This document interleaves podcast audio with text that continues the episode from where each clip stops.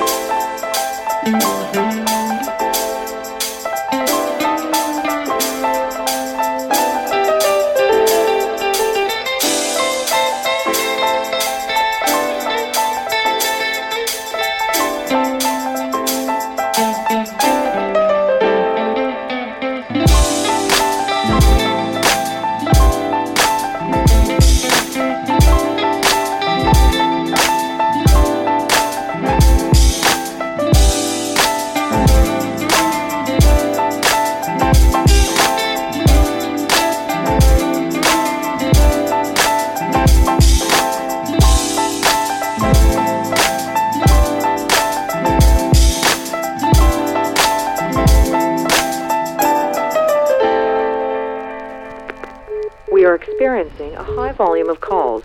We anticipate a wait of up to one hour. Who's there? Anyone there? Hello?